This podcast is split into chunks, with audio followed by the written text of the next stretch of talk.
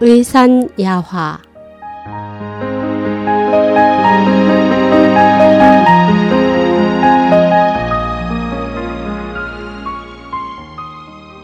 서양 한의사 1. 그 자선 사람은 여러 단계를 거쳐 성장하는 것 같다. 뒤돌아보면 부끄러운 적이 한두 번이 아니다. 젊은 시절엔 자존심을 세우려고 아는 척하며 다른 사람의 충고도 귀담아 듣지 않았다. 특히 한의학을 처음 배울 때 그랬다. 미국에 유학 온 나는 미국인에게서 한의학을 배웠다. 임상 실습을 하려고 중국에 돌아갔을 때의 일이다. 내가 일제 침을 꺼내자 평생 은침만 사용하신 어머니가 미간을 찌푸리며 그 침은 어떻게 놓는 거니? 라고 물으며 손을 내밀어 합곡혈에 침을 놓아보라고 하셨다. 나는 침관과 침을 꺼내 톡톡 쳤고 침은 가볍게 들어갔다. 침을 뽑으며 득을 양양히 하는 내게 어머니는 왜 아무 느낌도 없지? 라며 당신이 쓰시던 중국 침을 꺼내셨다. 그것은 보통 사용하는 침보다 몇 배는 더 굵었고 침관을 사용하지도 않았다. 난 중국 침은 굵어서 외국인에게 맞지 않는다는 핑계를 대며 일제 침을 고집했다. 어머니는 내게 침 놓는 자세를 보자며 양릉천에 침을 놓아보라고 하셨다. 아마 내가 사용하는 침의 느낌을 확인해 보고 싶었나 보다. 나는 격자 무늬가 그려진 예쁜 고무밴드를 작은 오빠의 다리에 대고 양릉천을 측정했다. 미국 한의대생들은 측정할 때 이런 고무밴드를 사용한다.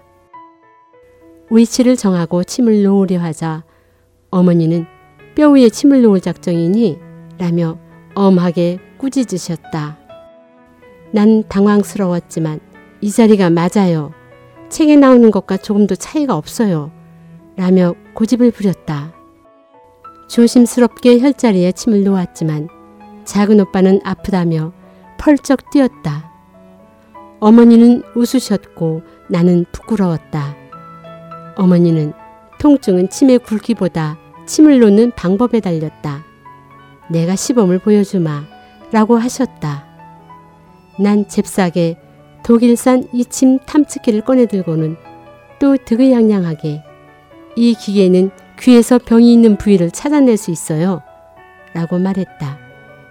난 기계를 작은 오빠에게 시험했고 기계는 잠시 소리를 내다 내지 않다를 반복했다. 그런데 소리가 나는 위치는 오빠의 몸 상태와 아무런 관계가 없었다. 설마 내가 임신했는지 확인하려는 건 아니겠지? 이 기계가 설사 독일과 프랑스의 합작이라 할지라도 제대로 작동하지 않는 것은 분명해. 라며 빈정거렸다. 어머니는 또 내게 혈자리는 모두 외울 수 있는지 물어보셨다. 난 외울 필요 없어요. 외국에서는 그냥 번호로 말해요. 가령 방광경에 67개의 혈자리가 있지만 모두 번호로 표시한다고요. 라고 대답했다. 어머니는 오랜만에 집에 돌아온 딸을 책망하지 않으려고 참으셨지만 내 대답에 당신의 인내력에 한계를 넘은 것 같았다. 서양의 유학 중인 한의사란 타이틀은 멋있었지만 막상 임상에서 내가 배운 것은 전혀 쓸모가 없었다. 어머니는 너 내일 일찍 병원에 나와 실습해야겠다. 이런 서양 물건은 내버려 두고 한 손으로 침을 놓고 침감을 느끼고 침으로 보하고 사하는 것을 배워라. 또 불부항을 뜨고 진맥하고 설상을 보는 법을 배워라. 경험 많은 의사를 따라 처음부터 배워야 한다. 배울 때는 자신이 아무것도 모른다고 여겨야 한다. 사실 너는 아무것도 할 줄 모르니 가장 기본적인 것부터 배워야 한다. 라고 말씀하셨다.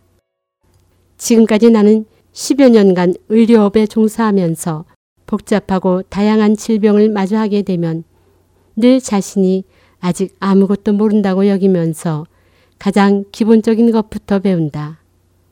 되돌아보면 그 당시 실습하던 때가 내가 의학을 배운 이후 가장 가치 있는 시간이었다.